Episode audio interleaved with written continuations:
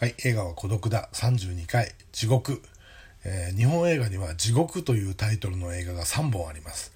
これが3本とも監督が非常に個性的な監督が撮ってまして、本当に興味深いです。まあ、日本のね、あのー怖い映画の話ですけど、えーまあ、解説だけなんでね、怖くないんで聞いてってください。はい。これ3本とも共通なのは、まずこの世で人間たちがいろいろ悪いことをやって、で、死んで、で、あの世の地獄に行って、まあ、地獄、いわゆる地獄でね、針の山とか血の池地獄で、あのー苦しめられるというね、この構成は3本とも同じです。はい。で、年代順に言ってきますと、えー1960年に作られた、えーこれでもカラー映画ですね。はい。えー中川信夫監督の地獄。はい。この中川信夫監督というのはですね、まあ本当に日本のですね、あの恐怖映画というかね、あの、怪奇映画のもうい一人者、第一人者と言っていいぐらいに、まあ何本かね、本当に傑作のですね、えっ、と、恐怖映画を撮ってますね。はい。でですね、まあ、怪談映画とかね、そういう怪談映画っていうのがいいのかな、一番言い方としては。で、もう有名なのは東海道四谷怪談。え、四谷怪談の映画って本当に数々あるんですけど、やっぱり一番の傑作がこの中川信夫監督が撮った東海道四谷怪談というね、天地茂が主演のやつだと思います。これは本当にもう映画芸術としてもすごく優れた映画で、まああの、夏にね、本当に、あえて8月にね、えっ、と、扇風機だけで、えっ、と、網戸ね、窓を開けて網戸で、網戸の状態で部屋を真っ暗にして、もうこれを見るとね、本当に雰囲気が、まあ、蚊取り線香かなんかが炊いてね、見ると麦茶でも飲みながら、本当に雰囲気がある見方だと思いますね。僕もそうやって見てますけど、あの、本当に出来がいい。で、まあ、確かに怖いです。はい。の、の、中川信夫監督が撮った地獄なんですけど、ちょっとその前にね、あの、僕、子供の頃ね、今で言うテレビ東京で、あの、な昔は東京12チャンネルとかね、12ちゃんって言ってましたけどね、あの、夏になるとやっぱりね、まあ、各局ね、あの、日本怪談劇場とかね、ワンクールで、1話完結のものをこうね、10本とか13本とかね、やってたんですよね。はい。で、やっぱりその、12チャンネルのやつで日本怪談劇場とか、まあ、そんなやつの中の一本で僕が見てもビビったやつがあって、あの、中川信夫監督のやつなんです。これゲ、オリジナルのね、現代ものの、あの、怪談ものっていうかね、あのね、中尾明さんっているじゃないですか。その中尾明が主演で、中尾明がまあ、不倫かなんかの末に、まあ、不倫相手かなんかを殺すんですよ。まあ、そこだいぶ結構な、40本ぐらいかけるんですね、そのシーンに。で、殺して、そのや、車にその死体を、不倫相手の死体を乗せて、車でずっと山の奥まで行くんですよ。もう林道をずっと車で、車1台しか通れないようなとこをバーッと行ってですね、で、その死体を埋めるんですね。で、ああ、ほっとして、で、あの、その山を車で下っていくと、その道の向こうからね、誰かが走ってくるんですよ。バーッとね。だその今埋めたその不倫相手なんですよ。それが昼間ですよ。バーッと向こうから走ってくるんですよ。それで、うわーっていうところで終わるんですよ。すげえですよね、これね。なんていう、あの、不条理というかね、あの、怖かったですね。だからこういうなんか、すごいね、アバンギャルドなものもと取れるんですよね。古典的な階段も取るんですけど。で、ごめんなさい、この地獄に戻りますけど、この中川信夫監督の地獄っていうのは、まあ、あの、簡単に言いますと、だ天地茂というね、人がね、あの、まあ、大学生、大学生がいまして、で、あの、大学の教授の娘と付き合ってるんですよ。で、まあ、あのね、将来は安泰かなっていうところなんですけど、その同級生の沼田洋一っていう俳優がいまして、この沼田洋一がですね、変な風になんか付きまとってくるんですよね。で、この沼田洋一さんっていうのはね、すごい開演するんですね。怪しい演技ってね。開演で、それはそれもう本当素晴らしいんですよ。あのーリングとかね、リング2に出てる人ですよ。日本のね。ええで、まあ、その挙句に、あのー橋の上でね、その、沼田、同級生の沼田を、あの殺したんですよ。落として。はい。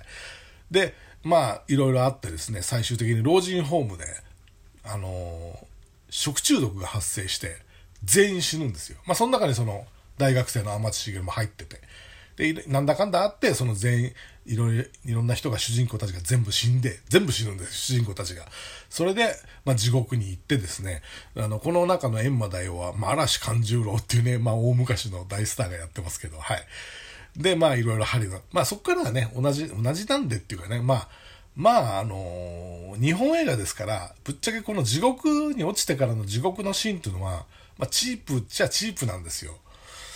ただですね、今、今の日本の技術の CG で結構なお金をかけて、もし地獄という映画を作ったら、いや、かなりいいんじゃないかなと。日本独特のホラーでね、世界に打って出れるんじゃないかなっていうね、日本の地獄感をこうね、出すっていう意味ではね、はい、と思います。えで、このまあまあ地獄にね、主人公たちが落ちて、いろいろひどい目に遭って終わりっていう感じなんですけど、まあこの中川信夫監督の地獄は、タイトルバックからしてちょっと異常な感じ、異常ってまあ変に怖いとかそういうんじゃないんですけど、まあ怖いですよ。なんか変な、本当にストレンジな感覚っていうんですか。でもそういう風に言ったらこれ3本ともそうなんですけどね。はい。で、次ね。え、1979年に作られた熊代辰巳監督の地獄。はい。この熊代辰巳監督っていうのはですね、もう日活ロマンポルノの、前もちょっと言いましたけど、もう巨匠です。で、もちろん日本映画の巨匠と言ってもいいですね。一般映画もたくさん撮ってますし、まあ、僕の大好きな、えー、萩原健一、証券のね、青春の砂鉄も撮ってます。これは僕の本当生涯のベストに入る映画なんですけど、まあ、とにかくもう大好きな監督で全部見てますけど、はい。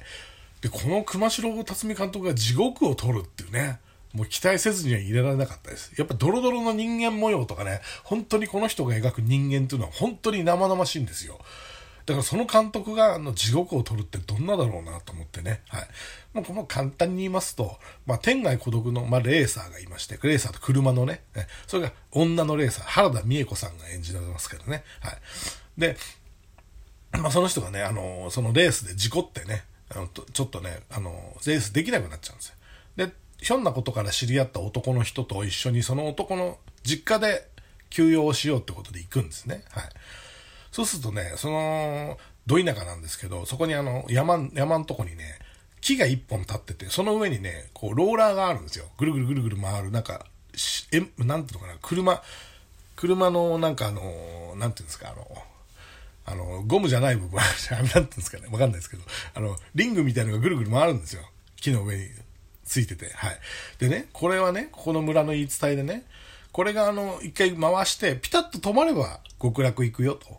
で、これがいつまでもぐるぐる回ってたら地獄行きだよって言って、その原田美恵子は回してみると、ぐるぐるぐるぐる回って止まんなくなっちゃうんですよね。まあ、その辺から不気味な感じで。はい。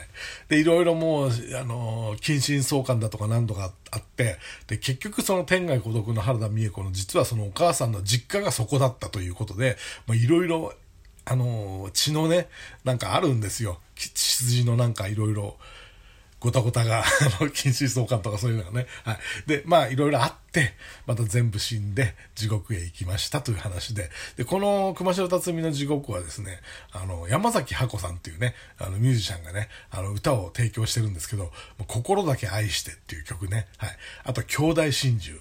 この2曲が本当に素晴らしい歌で、この映画にすごいマッチしてますね。はい。すごい良かったです。はい。で、3本目。はい。1999年の地獄。監督は石井照夫。石井照夫という監督は本当に癖者というか、本当に個性的な、本当に個性的な監督で、まあ、1960年代の終わりぐらいに、東映でいろいろたくさんこの人が撮った、まあ、異常性愛路線というね、まあ、エログロ、エログロ映画っていうかね、まあ、ちょっと、まあ、あの、PTA が顔をしかめるような映画をたくさん撮ったっていうね。はい。その中でも一番有名なのは、江戸川乱歩全集、恐怖危険人間というやつで、まあ、これはつい最近やっと日本でも DVD 出たのかな。はい。で、あの、まあ、江戸川乱歩のね、いろんな小説のね、あの、パノラマ島来たんとかね、え、そういうのあの、いろいろ合わせて、あの、映画にしてるんですけど、これも本当にストレンジな映画で、あの、僕は、もちろん公開当時は見れなかったんですけど、その、ある時、その、石井照夫ブームが起きたんですよ。20年ぐらい前かな、もううん、で、あの、やっと見に行ったんですけど、あの、池袋のロサとかそんな辺かな。で、あの、まあ、とにかくね、もう、場内爆笑でしたね。はい。とんでもシーンが連発するんですよ。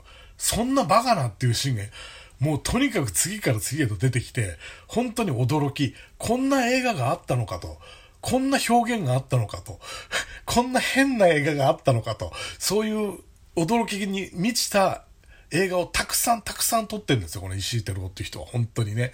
本当に中毒になりますよ、この人の映画一本見るだけで。はい。で、ちょっと時間がなくなって早く言いますけど、あのまあ、この石井照夫の地獄っていう映画はですね、まあ、あのこれ一番 くせ者だと思うんですけど、まあ、あの、1989年ぐらいに、あの、幼女連続殺人ってありましたよね。まずそれが描かれるんですよ。これ、宮島勉というね、ね名前の人がですね、まあ、幼女いっぱい殺す。で、結構お金かかってない低予算なんですけど、すごくチープなんですけど、結構その、実際にあったことをリアルに細かく再現してます。